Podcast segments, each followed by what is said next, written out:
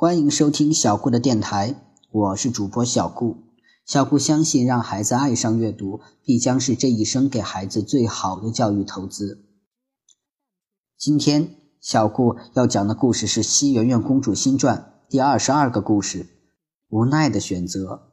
幽暗的烛火下，唐苏缓缓道：“陆战趁我外出采药，掳走了我母亲，不知软禁在何处。”只是每隔数日啊，捎来一封平安书信，要我在这山中不读三十日，令石资成为一座空城。今日已是第二十七天，三日之后，我便去约定的地点接回我母亲。唐风说道：“如此甚好，外面的迷香最多还有一个时辰的效用，你快放了他们吧。从此处出山，还有很长一段山路。”若是啊，再被陆战捉住，可就更难脱身了。西圆圆总觉得唐风这阵子啊说话怪怪的，却一直没想通问题在哪里。直到现在，才终于明白，唐风方才说你们的救星来了，此时又说你快放了他们吧，怎么竟好像自己要留在此处？小琵琶明白西圆圆心思，拉住唐风。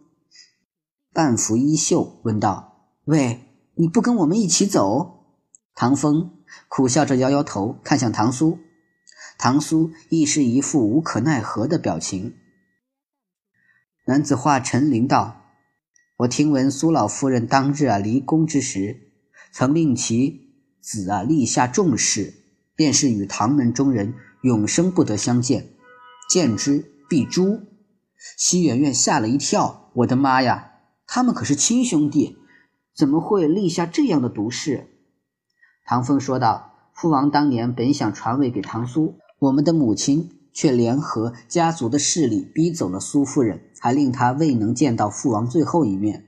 呵呵，哥哥也并不想做这个皇帝，可是谁都会有无可奈何，不是吗？”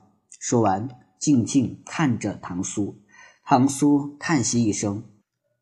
我这有一颗红阵，乃是百毒之王，你绝不会有半分痛苦。”唐风说道，“我不会怨你，只是还有一件事情，须得托付于你。”唐苏见唐风在生死面前仍是举重若轻，也不禁十分佩服，说道：“但凭吩咐。”唐风接着说道：“你从小最是宅心仁厚，也望你啊助我朋友平了陆战之乱。你也晓得。”若陆战得势，必将烽烟四起，我唐国必受其扰。唐苏说道：“你放心，我今日来此，便是想放了他们出去。陆战掳走我母亲，我绝不会为他卖命。”西圆圆听到这里，总算是搞明白，说是有什么毒誓，其实啊，是这两兄弟啊有仇。要是唐苏救了他们，唐风就得牺牲。唐苏细长的手指啊，夹了一颗红色药丸。唐风伸手去接，却被西圆圆一巴掌狠狠拍在手背上，不禁哎呦一声。西圆圆怒声说道：“你傻呀！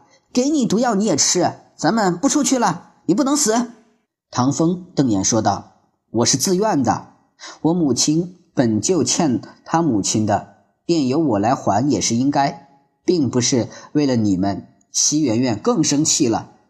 这里是西昌的地盘，我才是这里的老大。我以女王的身份警告你：你私自售卖盗版秘籍，论律啊，当罚白银四万两。你再还清罚款钱，绝对、绝对、绝对不许死。《西圆圆公主新传》第二十二个故事就到这里结束了。希望大家能喜欢小顾讲的故事。小顾的微信号是微微歌舞顾慢慢，希望大家能加小顾做您的好友哦。谢谢大家的收听了。